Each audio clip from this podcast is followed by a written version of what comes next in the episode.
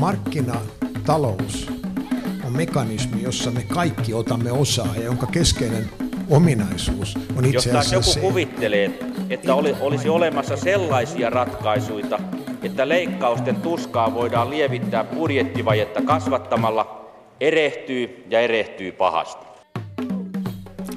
No niin, naisten päivästä on selvitty kunnialla, joten oikein hyvää maaliskuista torstai-aamupäivää, hyvät kuuntelijat, niin arvon naiset kuin hyvät herratkin. Amerikan ihmemaasta kuuluu yhä kummia. Pörssikurssit jatkavat nousuaan siihen malliin, että amerikkalaispankki Citigroup varoittelee jo pörssikuplasta. Pankin mukaan osakkeita on syytä ennemminkin nyt vähentää kuin lisätä. Ja kuuluu maailmalta muutakin hauskaa ja erikoista. 38 maassa toteutetun talouskyselyn mukaan siinä, missä neljä viidestä vastaajasta suhtautuu negatiivisesti yrityksiin, jotka välttelevät heille kohdistettuja veroja, samasta porukasta kolmannes vastaajista ihailee yksityishenkilöitä, jotka onnistuvat välttelemään veroja käyttäen kaikki saatavilla olevat keinot hyödykseen. Sellaista veromoraalia tällä kertaa. Mutta tänään ei kierretä veroja eikä tahkoa, vaan ollaan tiukasti tässä päivässä. Kun takavuosina talouspolitiikassa puhuttiin D-sanasta tai kepeämmin D-vitamiinista, niin tarkoitettiin devalvaatiota. Ne on sitäkin kai enää Eurosuomessa voi käyttää, mutta nykyisinkin täytyy mennä aika syvälle metsään, että ei törmäisi tämän päivän D-sanaan, joka on tietysti digitalisaatio, jota tässäkin ohjelmassa olemme jo muutamaan otteeseen käsitelleet. Tänään otamme asiaan sellaisen kulman, että pohdimme sitä, millaista johtajuutta tarvitaan, että yritys selviää digimurroksestaan ja löytää uusia bisnesmahdollisuuksia. Kati Lehmuskoski ja Timo Savolainen, kaksi digitalisaation asiantuntijaa, ovat hiljan julkaiseet kirjan, jossa he analysoivat onnistuneita digimurroksia tai muutoksia kymmenen huippujohtajan kertomina. Tervetuloa analogiseen radio-ohjelmaan Kati Lehmuskoski. Kiitoksia. Ja Timo Savolainen, tervetuloa. Kiitos. Oletteko te nyt sitten niitä diginatiiveja, joka on imennyt digitaalisuuden jo äidinmaidossa? Kati Lehmskoski. No kyllä me varmaan ollaan siinä, ehkä just siinä kynnyksellä, että varmaan diginatiiveiksi ajatellaan tällaiset ihmiset, jotka on lapsena jo käyttänyt tietokoneita ja teiniässä. Kyllä me taidaan olla siinä kynnyksellä, että meitä ehkä vanhemmat ei enää ole diginatiiveja. Mm, totta. Eli jos omaa lapsuutta ajattelee, niin silloin tuli ensimmäiset tietokoneet ja onneksi sai olla siinä mukana. Sanotaan näin, että se oli hyvin mielenkiintoista aikaa ja nythän nykynuorille, kun näyttää niitä, niitä koneita tai pelikonsoleita, niin ne näyttää aika, aika lailla erilaisilta kuin tänä päivänä.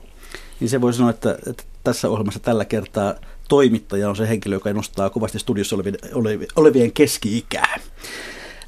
mistä ajatus tällaisen kirjaan syntyy, Timo Savolainen? Kiitos.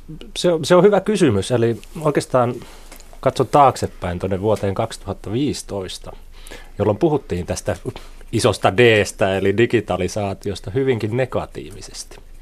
Eli nähtiin, että se on pelottava uhka sekä meille yksittäisille ihmisille, yrityksille, jopa koko yhteiskunnalle, että nyt tulee joku suuri iso, iso muutos tai murros, niin kuin tuossa alussa todettiin, ja se muuttaa meidän, meidän kaikkien toimintaa. Ja oikeastaan lähin siitä ajatuksesta, että täytyy jotain positiivistakin tässä asiassa olla. Eli mieluummin lasi on puoliksi täysi kuin puoliksi tyhjä. Ja nimenomaan lähdettiin sitten Katin kanssa hyvin pian sen jälkeen etsimään, että mitä tämmöisiä positiivisia esimerkkejä löytyy Suomesta. Ja tota, siitä se sitten oikeastaan lähti. Jos Kati haluat kertoa lisää. Joo, ja sitten ajateltiin siinä, että, että suomalaiset yritykset, niin ne on monessa mielessä edelläkävijöitä tässä digitalisaatiossa ja just, että mitä nämä johtajat, jotka on vienyt sen muutoksen omassa organisaatiossaan läpi, niin mitä he sanoisivat, no, jos heille annetaan mahdollisuus kertoa se tarina, mi- mitä on tehty. Niin, teidän kirjassa on tavallaan kymmenen onnistunutta tarinaa. Mitä te arvioitte sitä, kuinka paljon yritysjohdossa me noin yleisesti yhä jotenkin vieroksutaan digitalisaatiota tai, tai, tai, tai pelätään suorastaan? No pelko on tietysti kovinkin vahva ja voimakas sana, mutta jos, jos, jos ajattelee, miten itse seuraa taloutta ja mitä yrityksistä kerrotaan, kirjoitellaan ihan julkisessa mediassa ja sitten toisaalta mitä yritysjohtajia tapaa tällä hetkellä ihan niin kuin päivittäisen työn merkeissä, niin kyllä, kyllä se varmasti huolestuttaa, sanotaanko näin. Eli nähdään edelleen ehkä niitä synkkiä pilviä ja ei ehkä uskalleta ajatella sitä positiivisuutta, sitä, niitä kaikkia suuria mahdollisuuksia, mitä se digitalisaatio voisi, voisi avata yrityksille. Mm. No ennen kuin käymme varsinaisesti tuohon kirjanantiin käsiksi, niin kertokaa hieman omasta taustalta, niin mitä, ke, keitä työ oikein olette ja mitä työ hommaatte? Kati Lehemskoski. Mä toimin siis senioriprojektipäällikkönä Sofikeitillä, eli käytännössä on asiakastoimeksiannoissa, istun asiakkaiden tietohallinnossa ja vedän projekteja. Eli olet nimenomaan koko ajan töissä asioiden kanssa, jotka ovat digitaalisia. Kyllä, se kädet savessa siellä toteuttamassa näitä digitalisaatioita. Entäs Timo? Joo, eli digitalisaation johtamisen asiantuntija myöskin Sofikeitissä ja päivä, päivätyönä toimin pääasiassa suuryritysten kanssa ja vaikka hyvin paljon puhutaan siitä, että mitä mäkin teen esimerkiksi projektipäällikö tai hankepäällikön roolissa, kehitetään jotain järjestelmää. Se ei ole ehkä se pointti, mitä me tehdään, vaan me muutetaan sitä tapaa toimia. Ja siitähän tässä isossa d on mun mielestä hyvin paljon kyse. Aivan.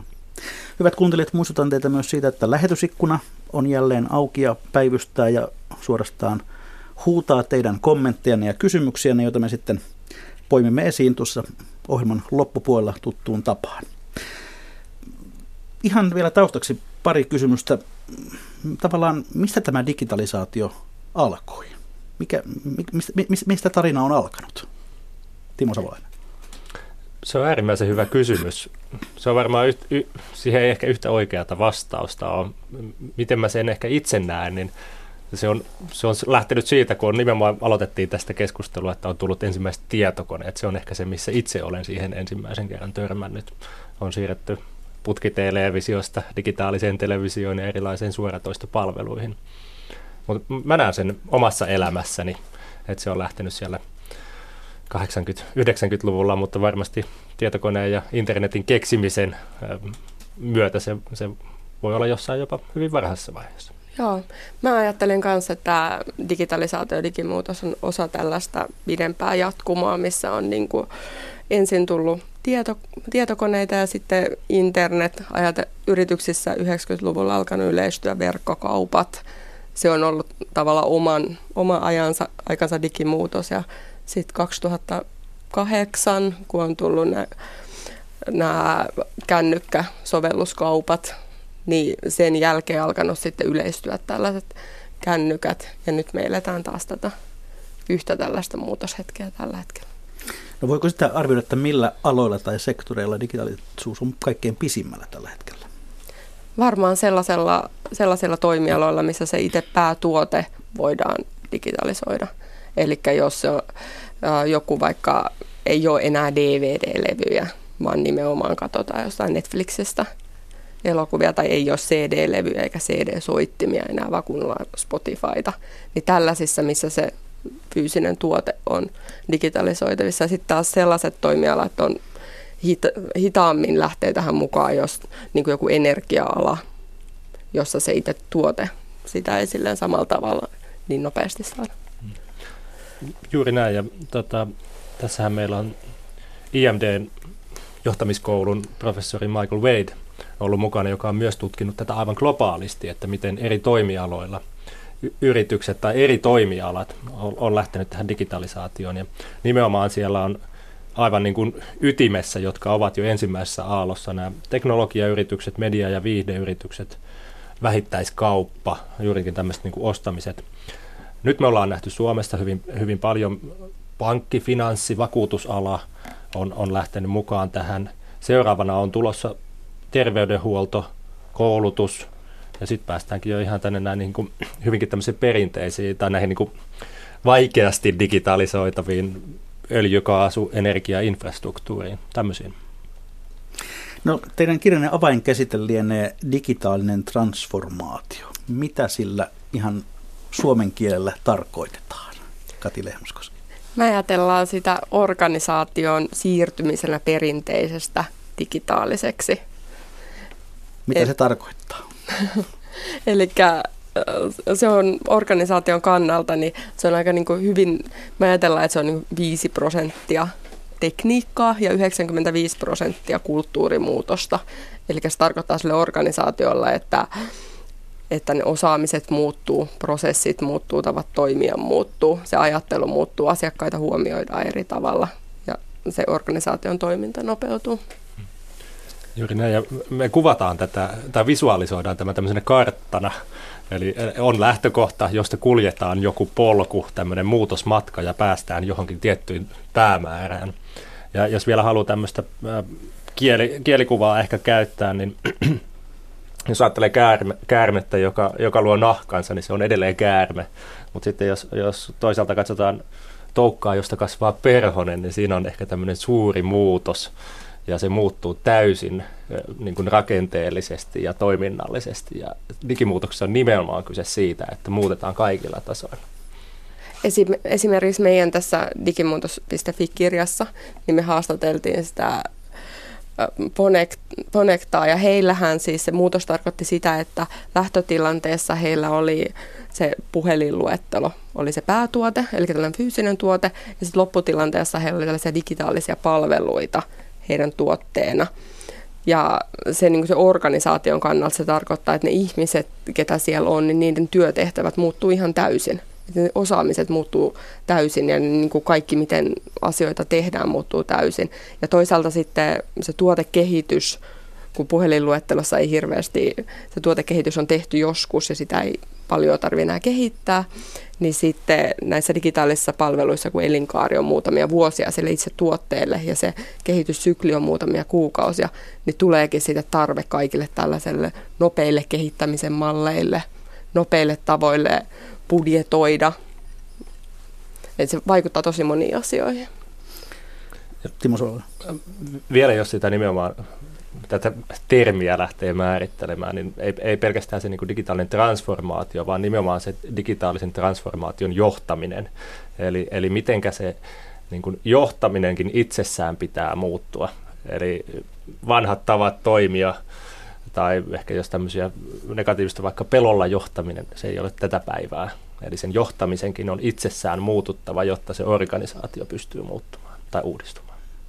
Ennen kuin mennään tarkemmin purkamaan noita mahdollisia esimerkkitapauksia, niin, niin löytyykö jotakin sellaisia yhteisiä tekijöitä ja piirteitä, jotka selittivät näitä onnistuneita digiaskeleita ja digi, digimurroksen läpiviemistä?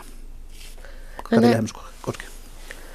No näissä meidän kymmenessä tarinassa, mikä, mistä me kerrotaan kirjassa, niin niissä oli tällaisia yhteisiä tekijöitä, oli esimerkiksi, että johtoryhmä oli niissä kaikissa mukana toteuttamassa sitä muutosta, että se lähti se muutos sieltä johdosta, että johto oli sitoutunut. Se ei ollut mitään yksittäisten tekijöiden oman tahdon parassa, vaan se oli niin kuin jalkautusta kautta koko sinne organisaatioon. Ja, ja just ne ketterät menetelmät ainakin oli sellainen, mitä, mikä tuli tosi monessa tarinassa. Timo Savolainen. Ja vielä siihen, että, että johto lähti hyvinkin avoimesti ja rohkeasti eteenpäin.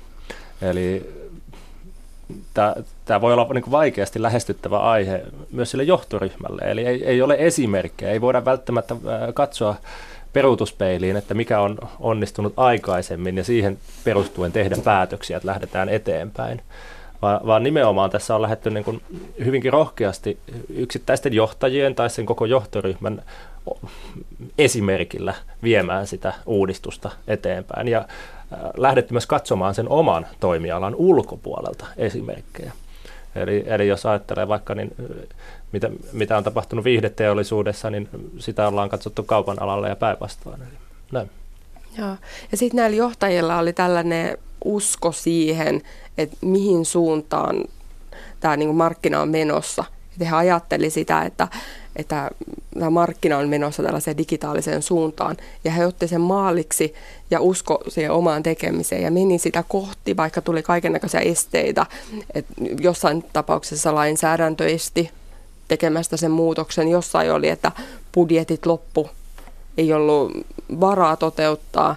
Jossain oli sillä, että henkilöstö sanoi, että me ei suosta tekemään tällaista. Ja näistä kaikista esteistä huolimatta se johtaja sanoi, että hei, me mennään tähän, tämä on se maali, mihin me mennään. Maailma on menossa tähän suuntaan ja me ei nyt voida jäädä tästä pois. Se oli aika hyvä kuvaus siitä, että minkälaista johtajuutta tarvitaan. Ja, ja vielä, vielä jos sitä niin kuin täydentää tavallaan niin kuin sitä johtajan profiilia, jos ajattelee, että minkälaisia nämä johtajat ovat olleet, niin ainakin mulle on tullut semmoinen mielikuva, että he ovat hyvin niin kuin positiivisesti suhtautuneet tähän. He näkevät, että tässä on paljon mahdollisuuksia, että tähän kannattaa tarttua ja kannattaa lähteä kokeilemaan erilaisia asioita, vaikka välillä epäonnistutaan, mutta se on, se on sitä oppimista ja kehittymistä, mitä tässä niin kuin nimenomaan tavoitellaan. Ja sitten joo, sellainen, mikä tuli siinä, sit, sit kun nämä organisaatio teki näitä muutoksia, niin kun niitä muutoksia haluttiin nopeuttaa, niin siellä yhdistävä tekijä oli sellainen, että viidessä haastattelussa kymmenestä tuli esille, että hyödynnettiin kumppanien osaamista tässä. Eli ei edes ajateltu, että itselle pitää sinne oma organisaatio ottaa kaikki se osaaminen, vaan pystyttiin sitten kätevästi käyttämään vaikka startuppia apua. No te esittelit tuossa kirjassa viisi digimuutoksen käynnistäjää. Mitä, mi, miten se temppu ikään kuin lähtee liikkeelle? Kumpi haluaa aloittaa? Timo Savolainen. Joo, eli paljon tietysti olla, ollaan luettu sitä, mitä maailmalla aiheesta kirjoitetaan. Omassa työssämme törmätään tähän niin kuin päivittäin, kun toimitaan erilaisten organisaatioiden ja yritysten kanssa. Ja sitten näiden haastattelujen kautta oikeastaan lähdettiin sitten kiteyttämään, että mitä, mitä ne käynnistäjät voisi olla. Ja me päädyttiin viiteen tosiaan e, eri kategoriaa, ja jos niistä ottaa tuon ensimmäisen, ja se on nimenomaan tämä yrityksen tai organisaatiostrategia. Se on näistä käynnistäjistä se, se mihin he pyst- organisaatio pystyy itse vaikuttamaan. Eli se organisaatio on se sitten johtoryhmä, omistajat, hallitus, voi päättää, että tähän suuntaan me lähdemme. Ja usein tämmöiseen niin kuin uudistusmatkaan, niin se vaatii jonkunlaisen päätöksen, että nyt me lähdemme liikkeelle.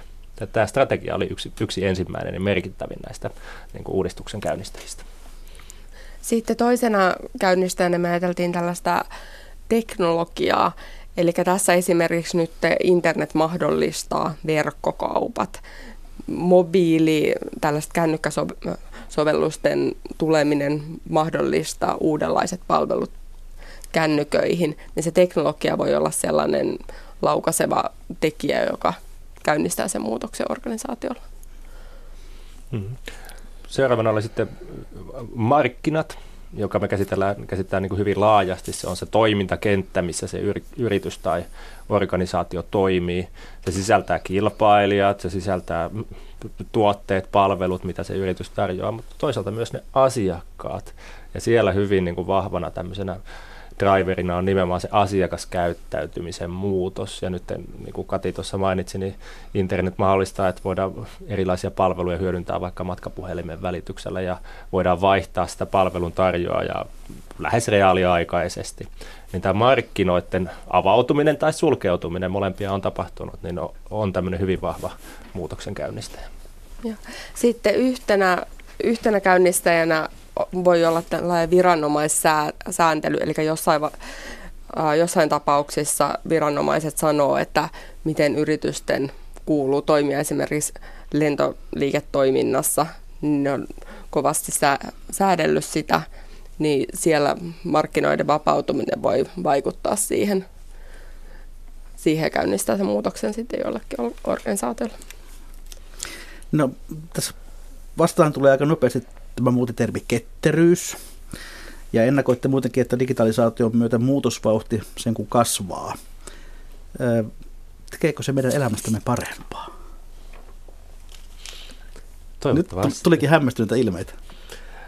Jälleen täytyy niin suhtautua tähän asiaan niin positiivisesti. Eli tietysti se toive ja päämäärä on, että, että se meille jokaiselle tois, tässä yhteiskunnassa ihmisinä niin kuin parempaa ja positiivisempaa tulevaisuutta.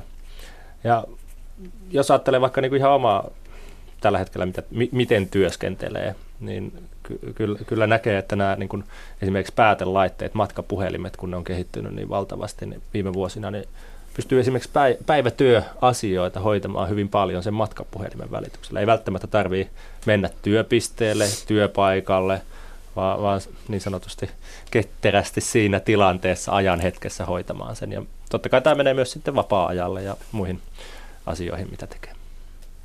No käydään sitten hieman noita käytännön esimerkkejä läpi. Ja tuossa Fonectaan jo viitattiinkin, joka oli yksi teidän haastatteltavista. Ennen oli todellakin ne puhelinluettelut ja nyt on nämä digitaaliset yhteystietopalvelut. Miten tuota Fonectan tapausta nyt voisi kuvata? Kati jo hieman äsken aloitti, mutta mitä siellä tehtiin ja miten, miten se muutos siellä hallittiin?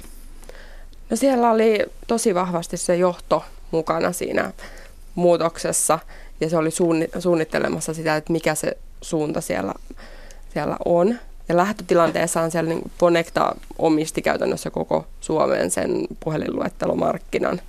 Oli se lähtötilanne, mutta nähtiin, että se puhelinluettelomarkkina tulee sieltä pikkuhiljaa, pikkuhiljaa pienenemään, joten oli tarve lähteä näihin digitaalisiin palveluihin. Ja siellä otettiin tällainen oma muutostiimi, joka se, siinä muutostiimissä lähdettiin kehittämään niitä uusia palveluita. Ja sitten kun siellä opittiin uusia toimintamalleja, niin ne jalkautettiin siihen loppuorganisaatioon. Ja nimenomaan tämä oli, mitä siellä käsittääkseni tavoiteltiinkin, että tämä mitä Kati mainitsi, että lähdettiin kokeilemalla miettimään, että mitä ne ovat ne uudet palvelut, mitä tässä markkinassa nyt sitten halutaan. Eli, eli he näkivät, että tämmöinen paperinen puhelinluettelo, keltaiset sivut, ei ole ehkä tulevaisuuden liiketoimintaa. Niin kuin me ollaan nähty viime vuonna, julkaistiin käsittääkseni viimeinen paperinen puhelinluettelo ja ne palvelut on siirtynyt joko täysin tämmöisiksi internetin yli saataviksi palveluiksi, tai ne ovat poistuneet tai luonut täysin uusia jotain palveluita, joita se paperinen puhelinluettelo ei pystynyt ihmisille ja yrityksille tarjoamaan. Mutta se on jännä asia, että tässä kirjassa korostuu myöskin aika useassa kohtaa tämä asiakaslähtöisyys ja asiakaskeskeisyys.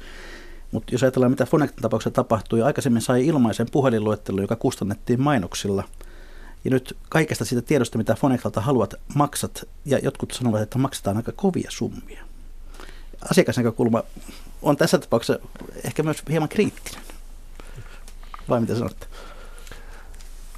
Kyllä, se on varmasti näin, että, että jos ajatellaan sitä, mihin ihmiset ovat esimerkiksi tottuneet, mm.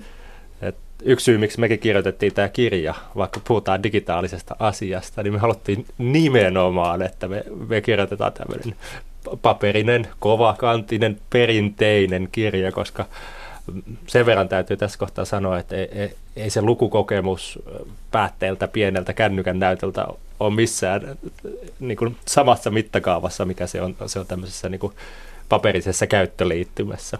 Ja totta kai varmasti, varmasti se aiheuttaa tämmöisiä erilaisia näkökulmia. Se on kiva kuulla, että tällainen digisukupolven ihminenkin arvostaa kirjaa. Mutta tuota, mennään siihen kirjaan takaisin. Eli siellä on mukana muun muassa Nokia, Finnair, tuo mainittu Fonecta, Osuuspankki, Verohallinto, Reima, Wärtsilä. Ja ne ovat aika erilaisia ja erilaisia yrityksiä ja yhteisöjä. Millä perusteella te nämä valitsitte? Oliko paljon muitakin ehdokkaita tunkemassa kirjaa, Kati Lehmosalti? Meillä oli si- äh, silloin, kun valittiin näitä yrityksiä, niin me Timon kanssa mietittiin, että mitkä on sellaisia hienoja tarinoita, mitä Suomesta haluttaisiin kertoa. Ja listattiin tällaisia, mitä itse tunnettiin, näitä muutosmatkoja.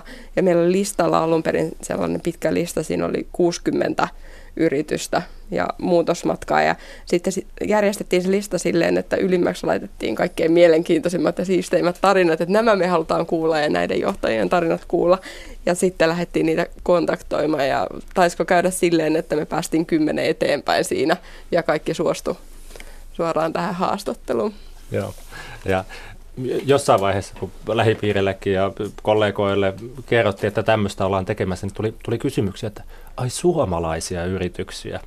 Ja tota, että miksi te ette ota maailmalta esimerkkejä, niin kuin Google tai Facebook tai jotain muuta, vaan se oli niin kuin meiltä selkeä päätös, että me halutaan nimenomaan suomalaisia. Siitä oikeastaan tämä nimikin, että se ei ole vaan, vaan tämä kirjan nimi digimuutos.fi, vaan kyllä se viittaa niin kuin hyvin vahvasti siihen muutokseen, mitä suomalaisissa organisaatioissa on tapahtunut suomalaisessa yhteiskunnassa ja, ja myös niin kuin suomalaisessa johtamisessa ja johtamisasenteissa. Joo, ja tässähän, niin kuin, jos näitä ajattelee näitä yrityksiä, niin me nimenomaan valittiin tällaisia, jotka on niin kuin, hyvin perinteisiä, tällaisia suuria yrityksiä, tällaisia tunnettuja brändejä, jotka on käynyt läpi sen muutoksen.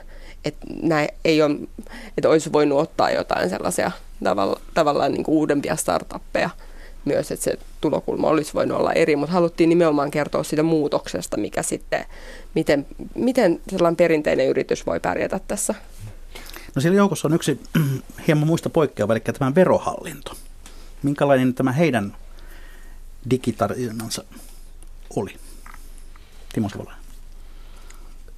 Senhän me varmaan jokainen sekä yrityksissä että yhteiskunnan veronmaksajina olemme tietyllä tavalla kokeneet. Eli me saadaan tällä hetkellä niitä valmiiksi täytettyjä veroilmoituksia. Ja jos sitä tarinaa lähtee lukemaan tai kuuntelemaan, miten, miten Mirjami Laitinen, entinen pääjohtaja, sitä kertoo siinä, niin hän on niin hyvin vahvasti lähtenyt nimenomaan ajamaan sitä organisaatorista muutosta heillä ja mahdollistamaan tämmöisen, mikä me nyt nähdään lopputuloksena. Eli, eli saadaan se valmiiksi täytetty veroilmoitus.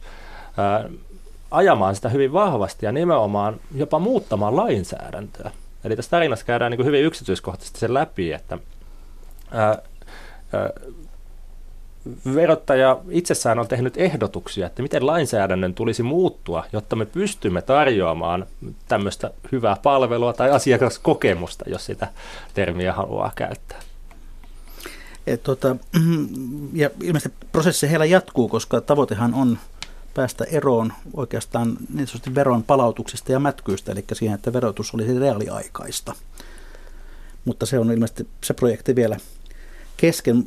Voisiko sanoa, että verottajan digikokemusta olisi jotain opittavaa julkiselle sektorille laajemmin? Siis sehän verohallinnon tarina oli just siinä mielessä hienoa, että miten, miten tällä julkinen organisaatio on tällaisessa asiakaskokemuksen hallinnassa niin sille edellä ja suunnannäyttäjä myös niin kuin muulle Suomelle. Et siellähän otettiin hyvin vahvasti se asiakas nimenomaan siihen keskiöön ja mietittiin, että mitä, miten voidaan tarjota näitä asioita sille, että se on kaikkein paras sille asiakkaalle. Ja nimenomaan se, että ei, ei ajateltu sitä vai niin kuin tietotekniikka edellä, niin kuin Katikin tuossa aikaisemmin totesi, että ei tämä digimuutos, se, se ei ole teknologinen muutos, vaan se on toimintatapojen muutos ja ajatusmallien muutos ja johtamisen muutos. Ja, ja siellä hyvin niin kuin vahvasti lähdettiin sitä ajamaan, että miten me voidaan teknologiaa hyödyntämällä muuttaa niin kuin verohallinnon omaa toimintaa, joka sitten näkyy suoraan sinne asiakkaille, eli meille kaikille. Ja se, mikä siellä tuli yhtenä tekijänä, mikä, mikä voi mainita tässä, on se, että, että siellä kun alettiin automatisoida niitä yksinkertaisempia tehtäviä, niin ne osaamiset, mikä siellä verohallinnossa oli, niin muuttu. Eli sitten ne jäljelle jääneet tehtävät, niin ne olikin vaativampia – että oli tietty organisaatio hoitamaan niitä suoraviivaisempia tehtäviä, kun niitä automatisoitiin, niin siellä siirryttiin tällaisiin tiimeihin, jotka sitten tiimeissä alkoi ratkoa niitä haastavampia ongelmia. No te esittelette myös tässä kirjassa tittelin, joka on ainakin maalikolle aika uusi, mutta vilahtaa useimpien firmojen tarinoissa, joka se on CDO, CDO, Chief Digital Officer. Mikä se sellainen officer on, Timo Savolainen? No se on yksi, yksi uusi titteli, niin kuin, niin kuin totesit, ja tota, ehkä se kuvastaa sitä, niin kuin, mikä on myös yksi meidän niin kuin tämän digimuutoskirjan johtopäätöksistä, että organisaatioissa pitää olla joku nimetty henkilö, joka vie tätä muutosta tai organisaation uudistusta eteenpäin. Eli jos se on, jos se on jonkun henkilön oman toimen ohessa tai tavallaan sille ei ole määritelty nimetty henkilöä, joka, joka sitä veisi ja draivaisi eteenpäin, niin se muutos ei tule tapahtumaan. Ja siinä yhteydessä, kun puhuttu digitalisaatiosta, niin on tietysti tullut, tullut aika luonnollisena, että tämmöinen, miksi sitä nyt halutaan kutsua, mutta CDO-titteli on sitten, sitten siinä yhteydessä noussut. Ja, Tämä CDO tosiaan nousi näissä useissakin tarinassa esille, että, että esimerkiksi Finnairi on, on, on tämmöisen henkilön palkannut nimenomaan tällä kyseisellä tittelillä.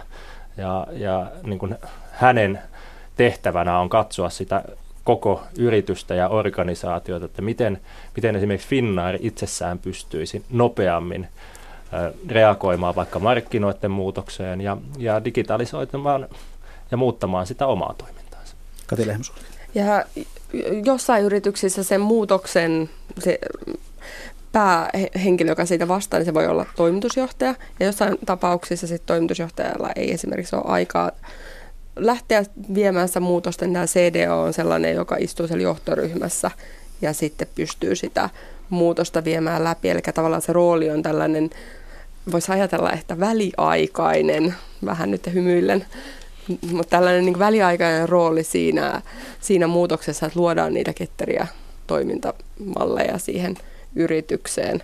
Ja sitten sit se, siinä roolissa on myös muita tehtäviä, eli ajatellaan sitä asiakaskokemusta sellaisena kokonaisuutena eri yksiköiden yli, että se asiakaskokemus olisi kaikissa kanavissa sama.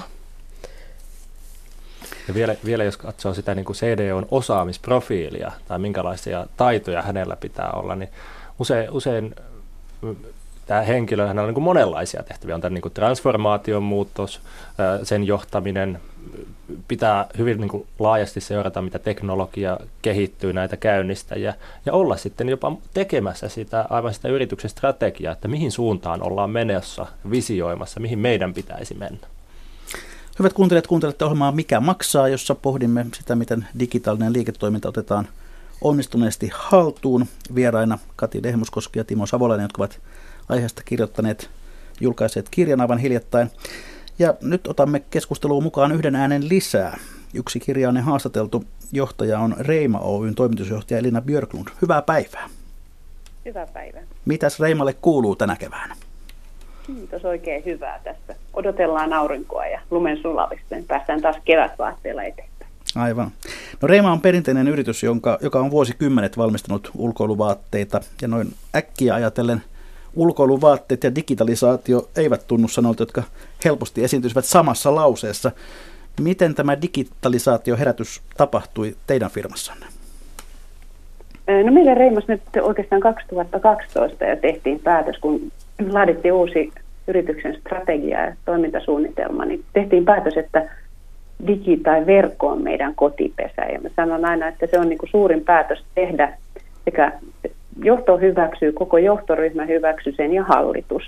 Eli aletaan, nähtiin, että maailma menee siihen suuntaan. Meidän kuluttajat eli äidit haluaa yhä enemmän ostaa verkkokaupan kautta, digitaalisen kautta. Ja, ja tota, vaikka se oli meille uusi, uusi ja vaikea alue, niin päätös tehtiin, että sinne päin lähdetään, että siihen maailma menee ja, ja tota, sen mukaisesti on sitten edetty.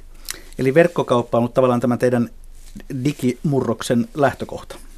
Joo, se oli, niin kuin lähtökohta oli se, että asiakastarve, että nähtiin, että kuluttajat haluavat sen tehdä. Se oli niin kuin ihan ykkönen. Ja sitten tietenkin opittiin, ollaan opittu tässä matkan varrella, että se verkkokauppa on vain pienen pieni osa sitä digitalisaatiota. Että itse asiassa digitaalisuus pitää viedä kaikkiin toimintoihin ja sitä on tehty tässä sitten matkan varrella isosti. No osaatko antaa sitten jonkinlaisia esimerkkejä, että mihin sitä digia on tuotu ja miten se on muuttanut teidän toimintatapojanne? Joo, tätä digiä tuodaan vähitellen kaikkialle. Me lähdetty liikkeelle siitä nimenomaan niin kuin etupellosta, eli sen, minkä me kuluttaja meistä näkee. Ja nyt sitten viedään tästä eteenpäin tuonne taakse toimitusketjuunkin sitä vahvemmin. Mutta mitä, se on, niin mitä se on muuttanut meillä, niin se on käytännössä on muuttanut prosesseja. Koko yritys oli tehty niin, että, tai, tai prosessit oli suunniteltu niin, että tuotetaan niitä fyysisiä lasten vaatteita niin me, meidän täytyy niitä muuttaa. Me huomattiin, että itse asiassa meidän täytyy muuttaa koko meidän toiminnanohjausjärjestelmä tai uusia niin, että se tukee meidän digitaalista kasvua. Meidän on pitänyt muuttaa asennetta ja toimintatapoja minä itse lu- mukaan lukien ja, ja laittaa keskiön sen tuotteen sijaan asiakas. Ja se on ollut ehkä suurin muutos. Toki se tuote on, mä sanon aina, että se on meille kaikkein tärkeintä, että se tuote oikeasti on lapselle hyvä ja ja, ja niin, että vanhemmat on tyytyväisiä se fyysinen tuote, mutta tuota, sen sijaan lähdet, lähdetty sen tuotteen sijaan pohtimaan sitä asiakaskokemusta. Toimitusjohtaja Elina Björklund Reimalta, mm, yksi sovellutus on Reima Go. Mikä se on? Joo, Reima Go on osa meidän digitaali, digitalisointistrategiaa. Se on ensimmäinen digitaalinen tuote, joka me on tuotu markkinoille. Ja Reima Go on maailman ensimmäinen lasten vaatteisiin kiinnitettävä aktiivisuussensori ja se koko konsepti tämän sensorin ympärillä. Eli käytännössä laitetaan suunnan kanssa yhdessä kehitetty sensori lapsen vaatteeseen. Lapsi voi sen itse unohtaa, lähtee ulos, niin siellä oleva kiihtyvyysanturi alkaa mitata lapsen liikkumista ja kun lapsi tulee kotiin, niin nähdään kivan pelillisen applikaation tai sovelluksen avulla nähdä, että kuinka paljon se lapsi oikein liikkuu. Ja tota, tämä on tukemaan sitä vanhemmuutta, eli me tiedetään, että tänä päivänä lapset liikkuu vähemmän ja vähemmän, niin että vanhempi pystyisi seuraamaan, että mitä oikeastaan sen koulupäivän jälkeen esimerkiksi tapahtuu. Me tiedetään, että kun lapset menee kouluun ja yksin kotona, niin usein se peli saattaa olla mukavampi eh, tai, tai älypuhelin mukavampi kaveri, kun lähteä sinne metsään leikkimään, kuin tapahtui meidän lapsuudessa. Ja tällä me halutaan auttaa, me halutaan rohkaista lapsia liikkumaan ja sitten auttaa vanhemmuudessa, niin tiedetään, että lapseni liikkuu. Sehän on tosi tärkeää oppimiselle ja lapsen onnellisuudelle ja nukkumiselle, että lapsi on aktiivinen. Eli pöksyt kertovat vanhemmille, mitä penska on tehnyt päivällä. Joo, juuri näin. No, mikä Reimalla on nyt sitten seuraava digitalisaation askel, jota olette ottamassa, toimitusjohtaja Elina Björklund? No tota, me, me, meillä tämä Reimalla, mä niin kuin itse sanoin, että mä olen, mä olen se CDO, te ilmeisesti olette keskustelleet tämän, tämän äh, ohjelman aikana Kyllä. CDOsta, joka tarkoittaa sitä, että meillä kaikkien johtoryhmäläisten pöydällä tai agendalla on digitalisaatio. Me tehdään sitä vahvasti kaikilla rintamilla. Mutta se, mitä me nyt aletaan tekemään vielä vahvemmin, on lisätä palvelua meidän tuotteeseen. Eli me ostimme tuon Finnish Baby Boxin, joka vie tätä fantastista suomalaista innovaatiota, äitiyspakkausta maailmalle. Nostimme sen vuodenvaihteessa ja, ja Finnish Baby Box on testannut malli, jolla voidaan suoraan kuluttajille digitaalisen kanavan kautta myydä ratkaisuja. Eli he sitä äitiyspakkausta, niin me pohdimme, että miksipä sitä ei voisi myydä ratkaisuja vanhemmillekin lapsille tai heidän vanhemmilleen. Ja tällä hetkellä meillä on esimerkiksi testi käynnissä, että sitten kun ne tuotteet on käytetty, ne voi laittaa siihen samaan pakkaukseen ja lähettää meille, niin me myymme ne eteenpäin ja tilitämme rahattajana me sitten alennusta Reiman tuotteista jatkossa. Eli yritetään tällä lailla olla myös sitten ympäristöystävä. No, ja su- muistaa se asia, että täytyy äh, jossain varastoida ne pieneksi käyneet haalarit. No vielä tuota Reima Go-idea, jos kehitellään näin leikkimielisesti, niin tuota, olisiko tarjolla tässä vaimo on jäämässä vuorottelun vapaalle vähän kiinnostaa, että mitä se meinaa puuhata. Olisiko, olisiko sellaiset pöksyt, joista mä voisin tarkistaa sen nyt tänä iltaisin? Mulla on se Reimako kädessä päivittäin, eli te katson itse asiassa sieltä oman liikkumisen, eli sopii hyvin, mutta valitettavasti et pysty sitä katsomaan, että missä se vaimo on mennyt, mutta kuinka paljon hän on liikkunut, sen näet, Loistavaa. jos vaimo antaa siihen luvan. Kiitoksia toimitusjohtaja Erina Björklund Reima Oystä ja oikein hyvää kevätpäivän jatkoa sinne teille päin. Kiitos samoin. No niin, Kati Lehmuskoski ja Timo Savalainen, haluatteko jotenkin kommentoida, mitä tuo Reiman tapaus teille kertoo? Timo Savalainen. Joo, tämä tämä on oikein loistava esimerkki siitä, että ollaan niin muututtu siitä tuotelähtöisestä organisaatiosta asiakaslähtöiseen organisaatioon, niin kuin Elina tuossa totesi. Ja se se niin kuin vaikuttaa hy, hyvin niin kuin moneen siihen, että miten, miten toimitaan, mutta toisaalta myös siihen, että mitä palveluita tarjotaan. Ja, ja mun mielestä Reima on onnistunut tässä hienosti ja, ja katsotaan niin kuin ihan, ihan globaalissa mittakaavassa niin aivan loistava esimerkki, jota varmasti niin kuin maailmallakin voidaan seurata ja ottaa siitä esimerkkiä. Katina Ja sitten se, mikä tässä Reima esimerkissä on hienoa, on se, että muutos on nimenomaan lähtenyt sieltä, että toimitusjohtaja on ollut siinä vahvasti mukana, jolloin se on sitten just, just niin kuin Elina sanoi, niin kaikkien agendalla myös siellä johtoryhmässä ja koko organisaatiota kiinnostaa, mihin suuntaan ollaan menossa.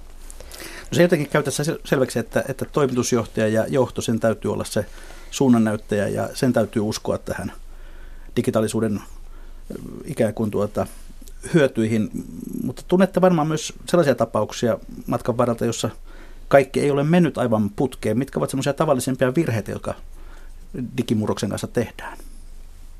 Timo Savolainen. Ehkä semmoinen ensimmäinen, mikä oikeastaan tulee jo tähän niin kuin tietyllä tavalla meidän niin kuin johtopäätöksiin, on se, että ei lähdetä tekemään asialle mitään. Eli katsotaan, odotetaan, jähmetytään sinne poteroihin, pidetään kiinni niistä organisaation sisäisistä siiloista, eli ei, tiedetä, mitä vasen käsi tekee ja tehdään niin kuin eri asioita. Et se on ehkä semmoinen ihan niin kuin johtopäätös, mitä tässä näistä tarinoista jo voi sanoa. Kati Ja, ja sitten jos ajatellaan tä, tällaista budjetointia, miten perinteisissä yrityksissä on tehty budjetointia. Ajatellaan silleen, että keväällä tehdään strategiasykliä ja sitten syksyllä budjetoidaan seuraavaa vuotta ja sitten seuraavana vuonna toteutetaan sitä budjettia. Ja ajatellaan, kun ollaan siellä se sitten seuraavan vuoden syksyssä, niin ollaan tekemässä puolitoista vuotta vanhoja asioita. Niin se on tällaisessa digitaalisessa maailmassa, missä, missä kehityskaaret on joitain kuukausia, niin ihan auttamattoman liian hidas malli tehdä.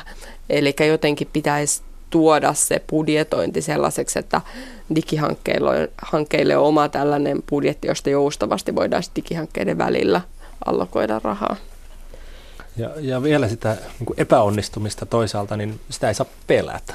Eli, eli se on niin johdon tehtävä mahdollistaa, että ihmiset, jotka tekevät niitä asioita, heidän on mahdollista säilyttää kasvunsa ja turvallisesti epäonnistua. Eli luodaan semmoinen organisaatiokulttuuri, jossa ihmiset uskaltavat kokeilla ja mennä tavallaan niin kuin sen oman mukavuusalueensa ulkopuolelle, koittaa asioita, epäonnistua ja oppia niistä, jotta, jotta sitten seuraavalla kerralla syntyy jotain parempaa se epäonnistuminen kuuluu tähän oppimiseen, niin kuin me kaikki tiedetään. Tässä tapauksessa kiinnostava oli tämä Finnairin tapaus, jossa, jossa tuota, kirjaan haasteltu kaupallinen johtaja totesi, että, että Finnairissa erityisen haasteellinen oli juuri tämä epäonnistumisen kulttuuri, koska siellä turvallisuuskulttuuri ymmärrettävästi on hyvin voimakas, että siellä mielellään lentokapteeni ei saa epäonnistua.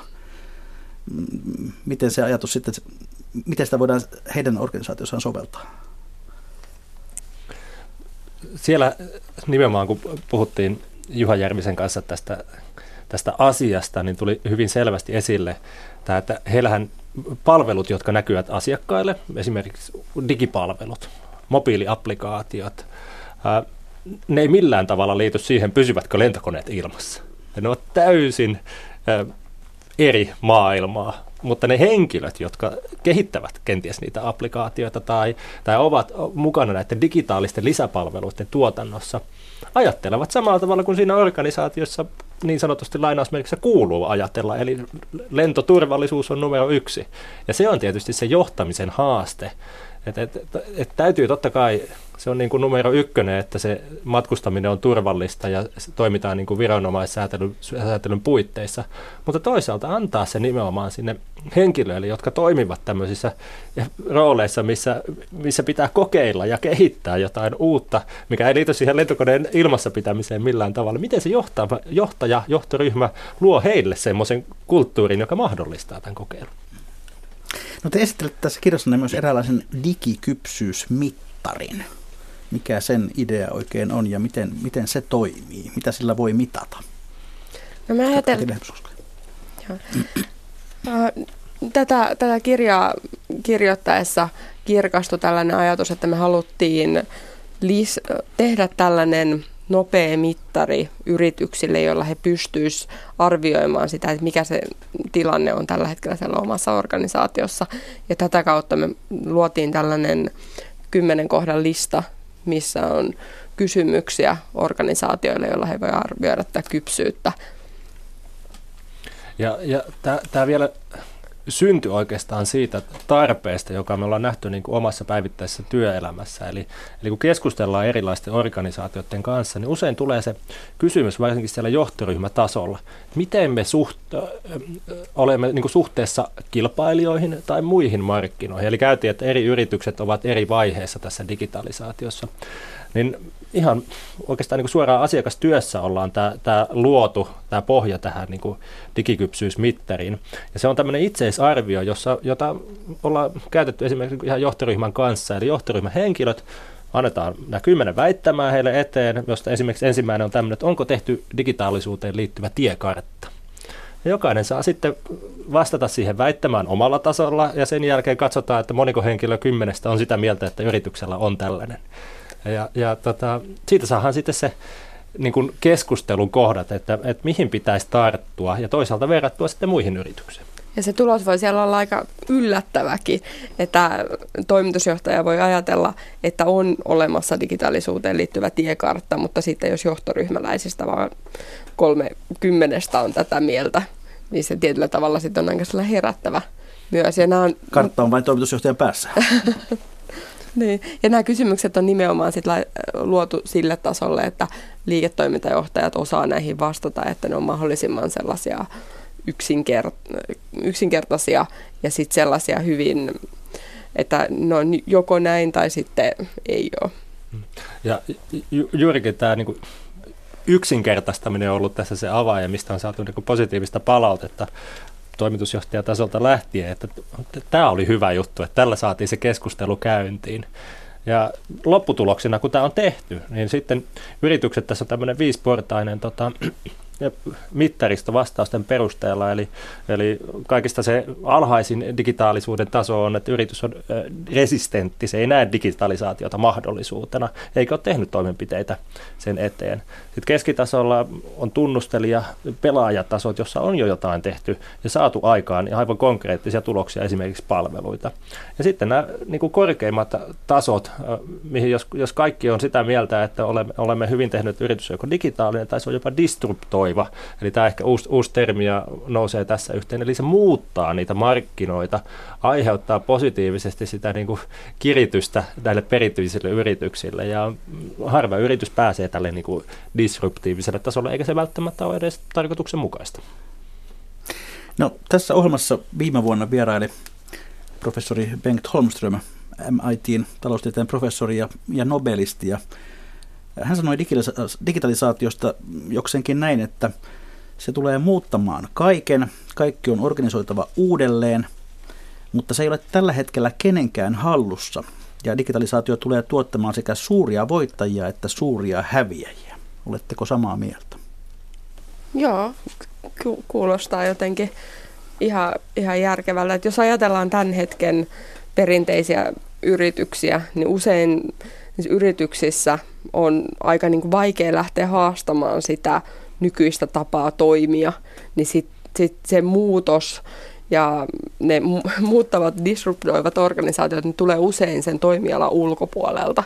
Jos ajatellaan esimerkiksi taksitoimintaa, ollaan toimittu tietyllä tavalla ja sitten tulee Uber, niin se tulee nimenomaan ulkopuolelta. Että sieltä sisä, sisäpuolelta se muutos on aika haastava. Ja, ja nyt ollaan siirrytty tällaiseen maailmaan, missä tämä pelikenttä ei olekaan enää Suomi. Että se lähin kilpailija siinä Suomessa ei olekaan se, ketä vastaan kilpaillaan, vaan kilpaillaankin kansainvälisiä isoja toimijoita vastaan.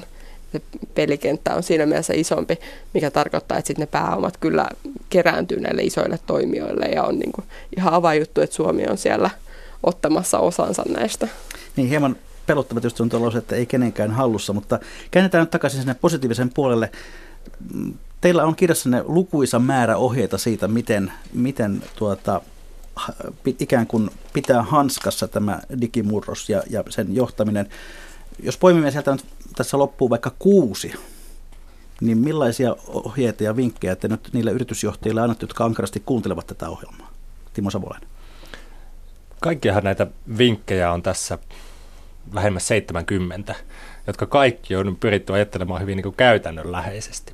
Ja ehkä ensimmäinen, minkä mä, mä nostaisin tähän, on nimenomaan, että on tänäänkin jo mainittu, että vinkki numero 34 itse asiassa on, nämä kaikki on numeroitu, jotta ne sitten lukija pystyy myöhemmin sieltä hakemaan, on semmoinen, että digitaalisten hankkeiden johtamisessa teknologia on sivuroolissa.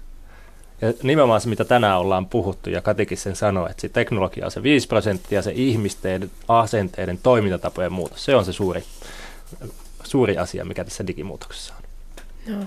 Mä nostasin sitten vinkiksi sen, että pitää tunnistaa ensin, miksi pitää muuttua ja vasta sitten miten. Että se, että itseisarvona hirveästi otetaan käyttöön uusia teknologioita, ei tuo sitä lisäarvoa, jos ei ymmärretä että mitä sillä haetaan, että haetaanko nyt parempaa asiakaskokemusta, haetaanko kannattavuutta, mikä, mikä on se tavoite, mitä tavoitella haetaanko uutta liiketoimintaa. Ja sitten sitä kautta se teknologia on siinä se lapio, ei se itseisarvo. Mitä, mitä muuta vielä voit nostaa sitten esiin? No t- tällainen, että varmista laaja digiosaaminen myös ylimmässä johdossa. Ja tällä, tällä halutaan nimenomaan haastaa sitä, että jos on hyvin niin kuin homogeeninen johtoryhmä, jossa kaikki ajattelevat samalla tavalla, kenties ovat toimineet samassa organisaatiossa pitkään, niin rohkeasti otetaan sinne uuden sukupolven edustajia, ja, jotka ajattelee kenties asioista hyvinkin poikkeavasti. Niin tämä olisi yksi ihan konkreettinen. Joo. Ja mä nostaisin tällaisen, että allokoi digikehittämisen määräraha, jota voi käyttää tarpeen mukaan ketterästi. Eli just jotenkin pitäisi päästä siitä hitaasta budjetointisyklistä sellaiseen, että se kehittämistiimi saisi itse vaikuttaa siihen, miten, miten allokoidaan rahaa ja tehdä niitä asioita, mitkä nähdään siellä ihan tekemisen tasolla keskeisiksi. Sitten viides vinkki. Joo, eli oikeastaan tästä asiakaskokemuksesta ollaan tänään, tänään puhuttu, että se on toisaalta se on se driveri, eli se käynnistä, ja se on toisaalta se lopputulos, mihin nämä yritykset tavoittelee. Ja siihen se liittyvä vinkki on, että asiakaskokemusta ei voi johtaa pistemäisesti. Eli, eli ei riitä, että, että yksi organisaation osa toimii asiakaskeskeisesti, vaan kaikkien on toimittava. Päätökset on tehtävä nopeasti, jotta se asiakaskokemus säilyy. Ja siinä nimenomaan tarvitaan tämmöistä laaja-alaista johtamista. Joo. Mä nostaisin vielä viimeisenä vinkkinä tämän panosta vahvasti mobiilikäyttökokemukseen. Tässä on päiväaikana tullut useisiin kertoihin useita kertoja esille tämä mobiili, mutta nimenomaan nyt tämä kännykät ja tabletit, niin viime lokakuussa ne on mennyt tilastojen mukaan ohi yleisimpänä tapana käyttää internettiä nyt tällaisesta perinteisestä tietokoneesta. Että jos yrityksellä ei vielä ole sitä mobiilioptimoitua nettisivua, nyt alkaa olla aika kiire. Vilkaistaan sitten hieman lähetysikkunaa. Siellä Hyvinge 67 kirjoittaa, että miksi kaikki pitää kytkeä nettiin, leivän pahtimesta ydinvoimalla, onko mitään järkeä. Lörpötin toteaa, että tulevaisuuteen mennään silmät suljettuina, ei kansat rakenna itse tulevaisuutta, vaan raaka raha. Kärsimys ei lakkaa. Digitalisaatio tekee joutoporukkaa. Tulokset sen sijaan kasvaa, tulonjako vähenee. Nimimerkki, jota on hieman vaikea toistaa, kirjoittaa, että digitaalisissa palveluissa pankkitunnuksella tunnistautuminen on epäonnistunut juttu, pankeille tietty kiva. Ja Duupio pohtii, että Wikileaks kertoo vakoilusta digilaitteella, se on todellinen uhka ja vaara. Tähän, näinkö jälleen kerran tietoturvakysymykset unohtuvat. Näitä voimme jäädä tähän pohtimaan. Ja sitten on jälleen se hetki lähetystä, kun on viikon perinteisten talousvinkkien ja talousviisauksien aika. Ja tällä kertaa Kati Lehmuskoski saa taloittaa, millainen on sinun viikon talousvinkkisi tai talousviisautesi. No nyt kun Suomessa puhutaan hirveästi säästämisestä, niin mä haluaisin vähän tätä vastaanottaa tällaisen uuden ajatuksen tähän, että et voi säästää itseäsi markkinajohtajaksi. Mm-hmm. Hyvä vinkki. Entäs sitten Timo Savolainen? No mun vinkki liittyy oikeastaan tähän päivän teemaan ja vielä palatakseni tähän asiakaskokemukseen, että miten, miten sitä käytännössä saadaan tehtyä. Eli se saadaan sillä tavalla, että tehdään nopeasti päätöksiä. Ja mä en muista, mä, tämä ei ole mun itse keksimä, mutta mitä käytännön työssä hyvin paljon käytän on sellainen, että jos on joku asia, mistä minä en tiedä, mutta mä tiedän, että toi Maija tai Liisa, Liisa tietää siitä. Mä otan saman tien häneen yhteyttä, on se sitten puhelin tai WhatsApp-viesti tai joku, ja saadaan se tieto saman tien käyttöön. Ei kirjoiteta sähköpostia, vaan otetaan heti mukaan siihen päätöksentekoon. Ja sillä saadaan sitä ketteryyttä ja nopeutta aikaiseksi. Hyvä, ja viikon yleisövinkon on tällä kertaa lähettänyt nimimerkki Iisalmen imeltä. Hän kirjoittaa näin. Tämä saattaa kuulostaa yllättävältä, mutta saattaa johtaa myös uskomattomiin löytöihin. Kun shoppailu himo iskee, shoppaile omassa vaatekaapissasi. Ilmaisia ostoksia. Itselleni on usein käynyt niin, että kaappien kätköstä löytyy vaate, jonka olemassaolon olin jo täysin unohtanut. Näin siis imeltä. Ja sen verran perää tuossa varmaan on, että kun itse tuossa käytin vuosikausia erästä vihreätä takkia aina vain lyhyen aikaa keväisin, niin joka kevät joku tuli vastaan ja sanoi, että onpas sinulla kiva uusi takki. Kiitoksia Kati Lehmuskoski, kiitoksia Timo Savolainen, kiitoksia hyvät kuuntelijat. Ja nimimerkillä Lörpötin tiedoksi, että kyllä tässä olemassa tulonjakoakin on käsitelty, ei tämä ole pelkkää eliitin puhetta. Mutta mikä maksaa, sitä ihmetellään siis jälleen viikon kuluttua.